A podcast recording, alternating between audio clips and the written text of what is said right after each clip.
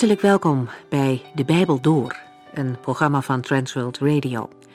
De Bijbel Door is een radioserie die u in vijf jaar meeneemt door de hele Bijbel.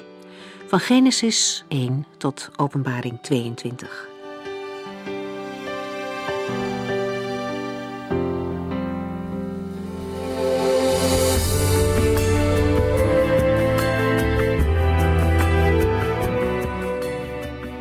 We lezen uit de Bijbel uit het Hooglied. Hoofdstuk 3 beschrijft twee situaties. De eerste helft gaat over het verlangen van de bruid naar haar bruidegom die afwezig is.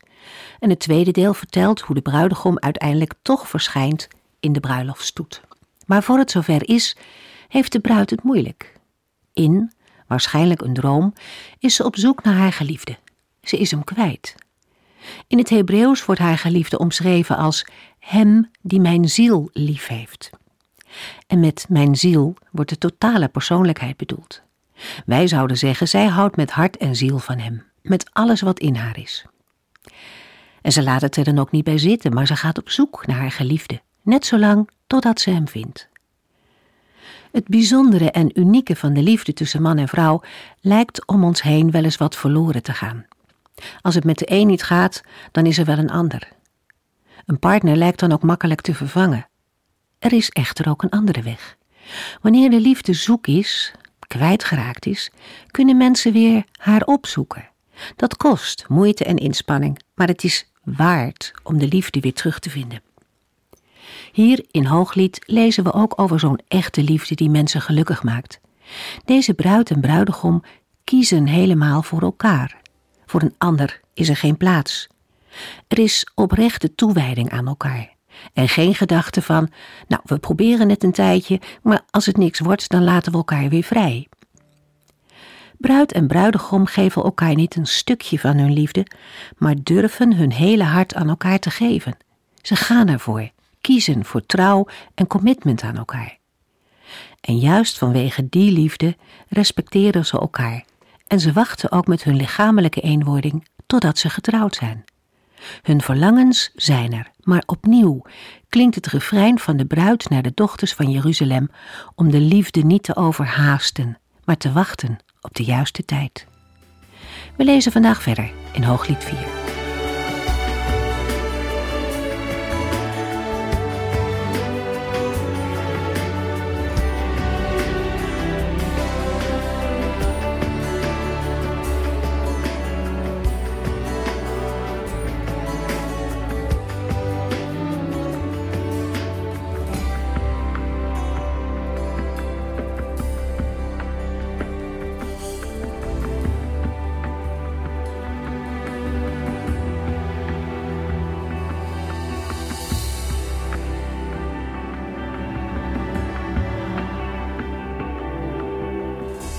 Vorige uitzending hebben we gelezen over een bruiloftsoptocht en de feestelijke kroning van de bruidegom.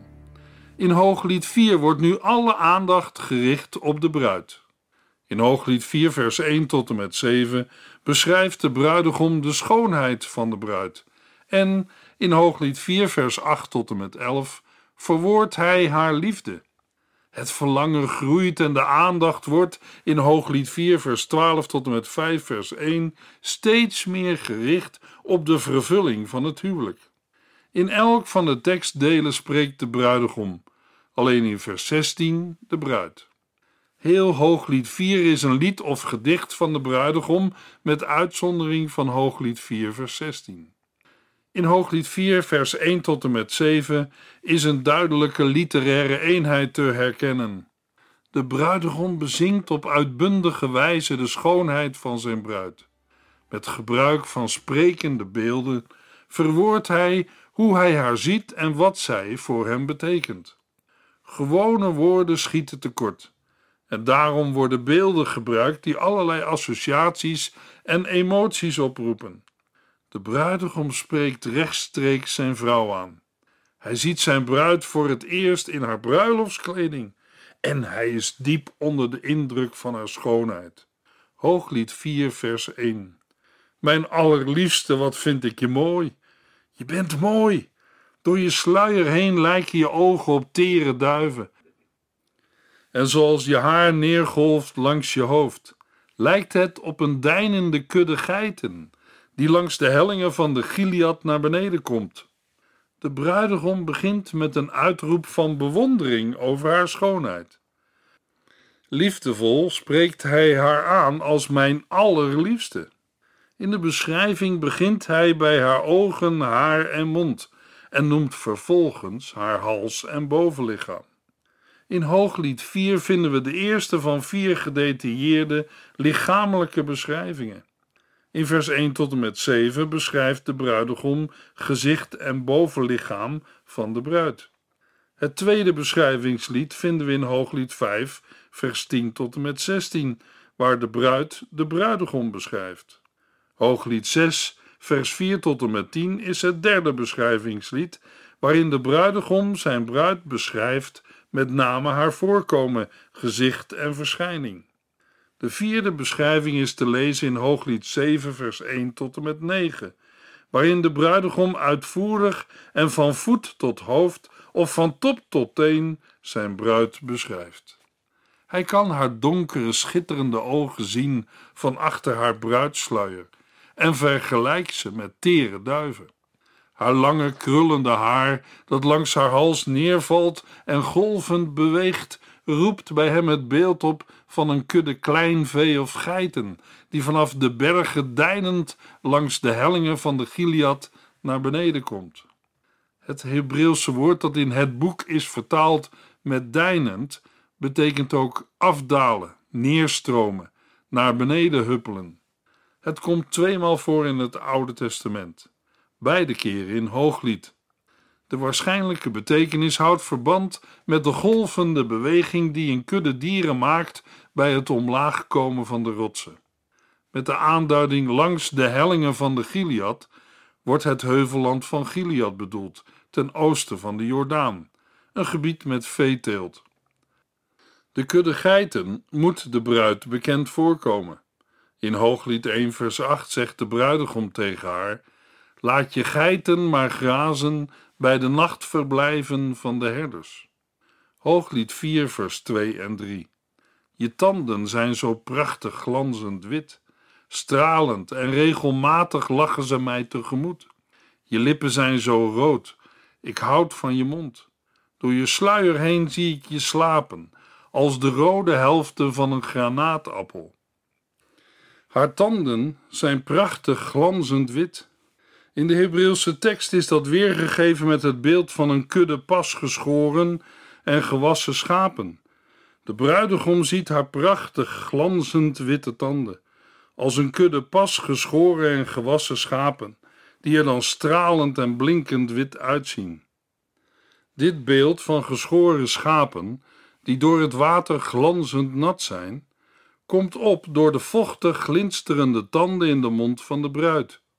In de Hebreeuwse tekst wordt ook de symmetrie beschreven van haar regelmatige, volledig gave gebit met de woorden: Ze zijn als schapen met een tweeling, waarvan er niet één ontbreekt. Het punt van vergelijking is het feit dat elke tand zijn tweeling heeft, overeenkomstige onder- en boventanden, zonder dat er één tand ontbreekt. Kortom, de bruid heeft een prachtig glanzend en gaaf gebit. Haar lippen zijn als een scharlakenrode draad en haar mond is aantrekkelijk. Van achter haar sluier schemeren haar rode wangen, sprankelend gekleurd als de rode helften van een granaatappel. Het woord slaap duidt op een deel van het hoofd, waarbij ook gedacht kan worden aan de wangen. Punt van vergelijking met de granaatappel is de felrode kleur. Door de sluier wordt het gezicht als ware verdeeld in stukjes. Daarmee is een vergelijking met de vele pitten tussen het rode vruchtvlees in een rijpe opengesprongen granaatappel ook mogelijk. Hooglied 4, vers 4 en 5. Je hals torent vier omhoog, net als de Davidstoren, die gebouwd is om duizend schilden van dappere strijders op te hangen. Je borsten zijn net twee jonge gazellen, die grazen in een veld vol lelies. De ogen van de bruidegom richten zich nu op de mooie, welgevormde hals van zijn bruid. omhangen met halssieraden, zoals de kunstig versierde muurschilderde toren van David sieren. Een speciale toren van David is niet bekend. Het kan een onderdeel geweest zijn van de verdedigingswerken van Jeruzalem. Er is wel gedacht aan een wachttoren of een vestingtoren in Nehemia 3. Het gebruikte beeld spreekt van kracht en veiligheid, en in Hooglied 4 ook van schoonheid. Het ongebruikelijke Hebreeuwse woord voor schild verwijst waarschijnlijk naar een klein rond schild en kan duiden op een muurschild dat aan de verdedigingsmuur werd opgehangen. Taalkundig is er echter ook een soort projectiel of werpspies mogelijk. Een schild kon dienen als wapen, maar ook als ornament. De dappere strijders zijn eerder genoemd in Hooglied 3. Het punt van vergelijking is dat de prachtige hals van de bruid omhangen is met sieraden en muntjes, net zoals de duizend schilden de muren van de toren van David versieren. Daarna volgen de ogen van de bruidegom de halslijn van de bruid en ziet hij haar beide borsten. Het zijn net twee jonge gazellen die grazen in een veld vol lelies. Het beeld benadrukt de ongerepte prilheid, de schoonheid en het aan elkaar gelijk zijn. Gazellen staan bekend om hun sierlijkheid en schoonheid. De dieren zijn al eerder genoemd in Hooglied 2, vers 7 en 9. Aan het slot van vers 5 gebruikt de bruidegom een beeld dat ook door de bruid is gebruikt, in Hooglied 2, vers 16. Jonge gazellen die grazen in een veld vol lelies of met andere woorden, een kudde in de bloeiende velden. Hooglied 4, vers 6. Ik wil naar die berg met meren en die heuvel vol wierookgeur, tot de avond valt en de schaduwen verdwijnen. De bruidegom onderbreekt de beschrijving van zijn bruid door een uitroep van verlangen. Daarbij herhaalt hij de uitnodiging die de bruid eerder uitte in Hooglied 2, vers 17 met de woorden: Kom dan naar mij toe en doe als de gazel, mijn liefste. Nu roept de bruidegom: Ik wil naar die berg met meren en die heuvel vol wierookgeur, tot de avond valt en de schaduwen verdwijnen. De bruidegom spreekt over wat hij zal doen. Hij wil dicht bij zijn bruid zijn, die hij met beeldspraak aanduidt als die berg met meren en die heuvel vol wierookgeur. De parallelle beelden van berg en heuvel met betrekking tot de bruid kunnen op haar hele verschijning betrekking hebben, maar ook met name op haar borsten. Mirre werd gebruikt als parfum. Het kwam al eerder aan de orde in Hooglied, zowel voor de bruid als ook voor de bruidegom. Wierook komt alleen voor met betrekking tot de bruid. Hooglied 4, vers 7. Mijn allerliefste, alles aan jou is zo mooi. Er is geen gebrek of onregelmatigheid aan jou te vinden. Met liefde ogen ziet de bruidegom de schoonheid van zijn allerliefste. Hij roept haar toe dat ze uitermate mooi is en volmaakt. Hij zegt: Er is geen gebrek of onregelmatigheid aan jou te vinden. Haar lieflijke verschijning vertoont geen enkel gebrek. Met deze samenvattende uitroep rond de man zijn lofprijzing op de schoonheid van zijn bruid af. Zijn verlangen is niet enkel op zichzelf gericht, maar hij laat merken hoezeer hij zijn bruid bewondert. Hooglied 4, vers 8 tot en met 11. Mijn bruid, kom bij me vanaf de Libanon. Kom naar beneden van de toppen waarop je leeft. De Amana, de Senir en de Hermon. Kom tevoorschijn uit het hol van de leeuw en van de berg waarop de panter woont. Mijn zusje, mijn bruid, ik ben helemaal in jouw ban. Na één blik van jou kon ik je niet meer vergeten. Alleen je sieraden al maakte dat ik de jouwe wilde zijn. Mijn zusje, mijn bruid, Jouw liefde is mij alles waard. Die smaakt mij beter dan de lekkerste wijn. De geur van jouw zalfolie is heerlijker dan die van specerijen. Mijn bruid, je lippen glanzen alsof er honing op ligt. Onder je tong proef ik melk en honing. De geur van je kleding lijkt op de geuren van de Libanon. In de versen 8 tot en met 11 verwoordt de bruidegom wat de liefde van zijn bruid voor hem betekent. Hij gebruikt hierbij opvallend veel herhalingen. De overgang van het voorafgaande wordt gemarkeerd door de oproep van vers 8. De bruidegom nodigt zijn bruid uit met hem mee te komen, van de Libanon af, ver weg van de bergachtige woestenij en gevaarlijke plaatsen waar wilde dieren wonen. Amana is waarschijnlijk de berg Jebel Zebedani in de anti-Libanon. Senir en Hermon zijn waarschijnlijk synonieme plaatsnamen. Er zijn nu geen leeuwen en panters meer aanwezig in de Libanon, maar vroeger kwamen deze dieren er wel voor, als ook in Israël. De panter in de Bijbel was een grotere versie dan die in Azië en Afrika, zodat de pootafdrukken lijken op die van een leeuw. Ook leven ze vaak in hetzelfde gebied. Met deze beelden die afstand en schrik uitdrukken, toont de bruidegom begrip voor de aarzeling en terughoudendheid van zijn bruid om zich nu als vrouw helemaal aan hem over te geven. Hij roept haar op bij hem te komen en mee te gaan in de beleving van de liefde. De oproep van de bruidegom doelt op de bezwaren en narigheden waarmee de bruid in haar vroeger leven te doen heeft gehad. In Hooglied 1, vers 6 hebben we gelezen: Mijn broers hebben mij ruw behandeld. Ik moest hun wijngaarden bewaken, maar mijzelf heb ik niet goed bewaakt. Maar in de buurt van haar bruidegom hoeft zij voor dergelijke onaangename ervaringen niet bang te zijn. Ter onderstreping van zijn uitnodiging vertelt de bruidegom zijn bruid wat haar liefde met hem doet. Ze heeft met de liefdesblik van haar ogen zijn hart vervuld en veroverd.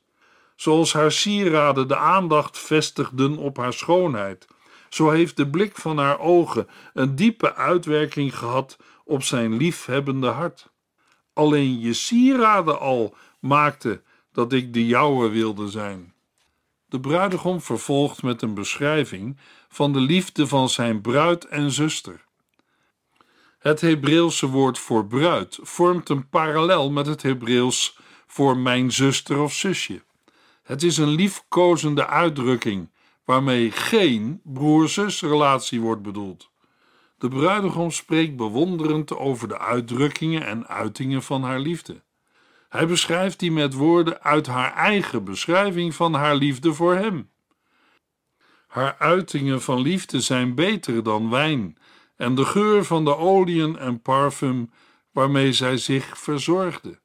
Die heeft hij het liefste van alle kostelijke geuren die er maar zijn. Hij kust de bruid op de mond en drinkt de zoete smaak van haar lippen in. Hij geniet van de geur van haar kleren. In dit verband is het voor vandaag ook goed om bij deze dingen te denken aan de woorden van de apostel Paulus in Efeziërs 5, vers 25 tot en met 28. Mannen, geef uw vrouw dezelfde liefde als Christus aan zijn gemeente gaf, toen hij zich volledig voor haar opofferde. Christus zonderde zijn gemeente voor zichzelf af. Zijn woord was als een bad dat haar reinigde. Hij wilde dat de gemeente stralend voor hem zou staan, volmaakt, zonder vlek of rimpel. Zij moest heilig en zuiver zijn. Zo moeten ook de mannen hun vrouw liefhebben en verzorgen als hun eigen lichaam. Want als de man zijn vrouw lief heeft, heeft hij ook zichzelf lief. Hooglied 4, vers 12. Mijn zusje, mijn bruid, je bent nu nog als een tuin zonder toegang, als een waterput afgedekt met een deksel, een bron die verzegeld is. In Hooglied 4, vers 12 tot en met 5, vers 1 staat het beeld van een tuin centraal, waarmee het hoogtepunt en de kern van Hooglied wordt uitgedrukt. De beeldspraak is complex en omvat beelden van een waterput, van planten, bloemen, vruchten, geuren en specerijen.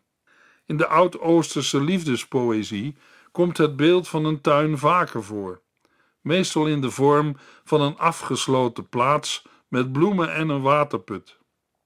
De eigenaar kon er afgezonderd genieten van de rust en de schoonheid van de natuur.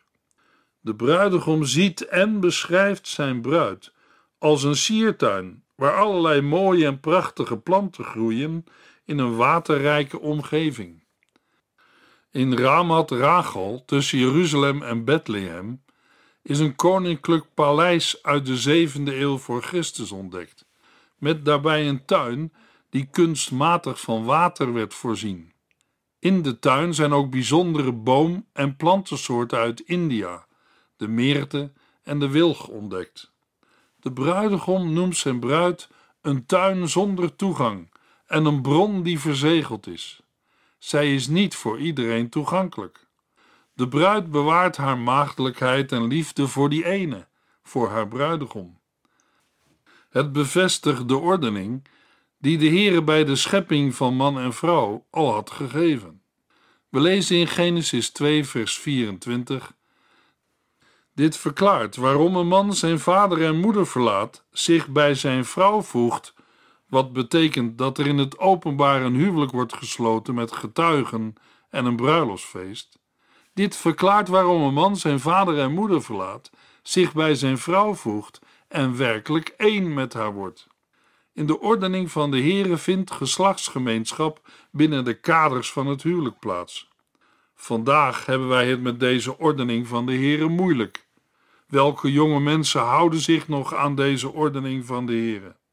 Nee, het gaat hier niet om een mening of iets dat wij vandaag anders zien of opvatten. Met alle respect voor uw en jouw persoonlijke mening of opvatting, maar bij deze dingen gaat het om een keuze namelijk of een mens zich wel of niet aan de ordening van de Heere wil houden. In vers 12 beschrijft de bruidegom zijn bruid als een siertuin, waarin allerlei prachtige planten groeien in een waterrijke omgeving. Hij benadrukt haar ontoegankelijkheid.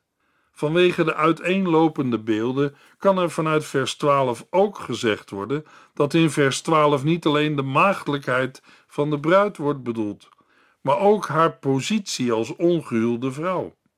In Hooglied 4, vers 12 tot en met 15 zijn de geliefden samen, terwijl het bruiloftsfeest in volle gang is. Hooglied 4, vers 13 en 14. Maar wat uit jou voortkomt, is een boomgaard met granaatappelbomen, met prachtige rijpe vruchten en bloemen en nardusplanten. Nardus, safraan, kalmus, kaneel, allerlei soorten wierook, mirre, aloe en nog andere soorten specerijen. Na het benadrukken van de ontoegankelijkheid van de bruid voor het huwelijk, geeft de bruidegom in vers 13 aan dat hij weet dat daar voor hem als bruidegom verandering in komt. Hij beschrijft zijn bruid in vers 13 als een liefdesparadijs, rijk aan bijzondere planten en vruchten, wat duidt op de uitzonderlijke lieflijkheden van de bruid. De exotische planten, geuren en specerijen zijn zeldzame luxe artikelen. Een aantal van de genoemde specerijen maakte deel uit van de heilige zalfolie. Enkele van deze specerijen geuren ook in koninklijke huwelijkskleding. Het in vers 14 genoemde safraan komt alleen in Hooglied 4 voor. Van deze uit de Himalaya afkomstige plant kwam een variant voor in Israël, waarvan de bloem verpulverd werd tot een geurige specerij. Aloe is afkomstig van aloebomen met kostbaar en geurend hout.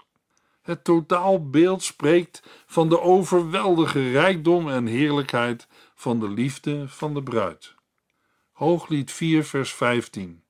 Jij bent de fontein die de tuinen besproeit, de bron die helder, sprankelend water geeft, een beek vanuit de Libanon.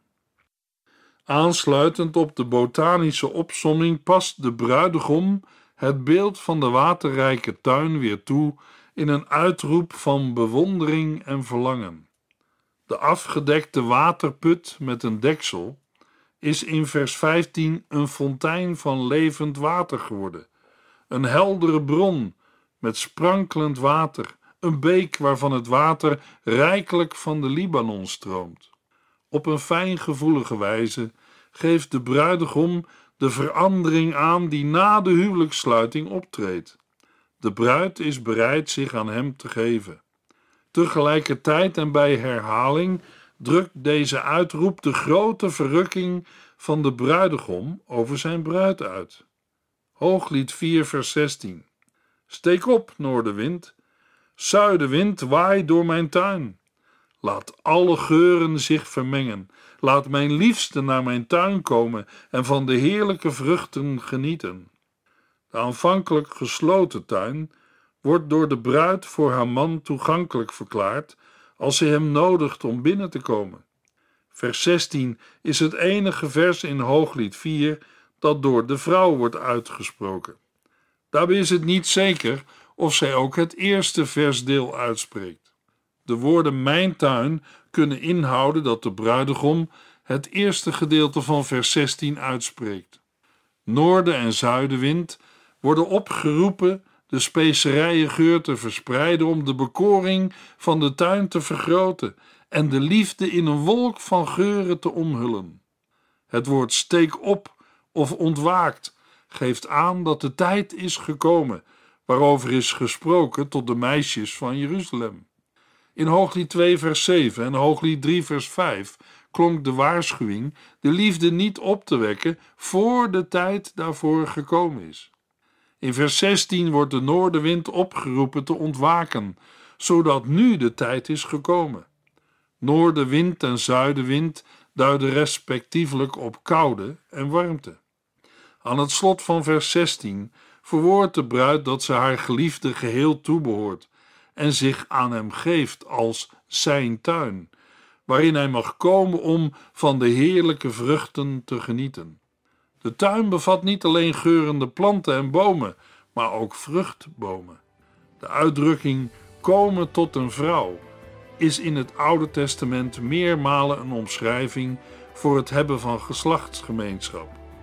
Hooglied 5, vers 1. Ik ben bij mijn zuster, mijn bruid, gekomen als in een tuin. Ik heb meren en balsem geplukt en at honing uit de raad. Ik dronk wijn en melk. Mijn vrienden, kom erbij, eet en drink met mij mee. De uitnodiging van de vrouw in Hooglied 4, vers 16 wordt gevolgd door een reactie van de bruidegom.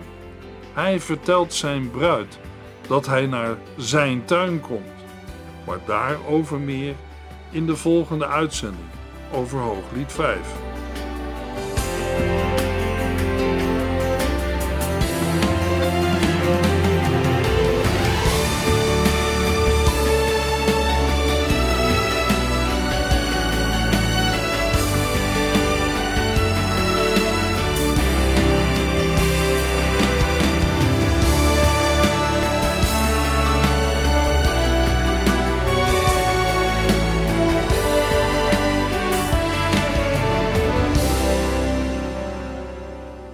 Heeft geluisterd naar De Bijbel Door.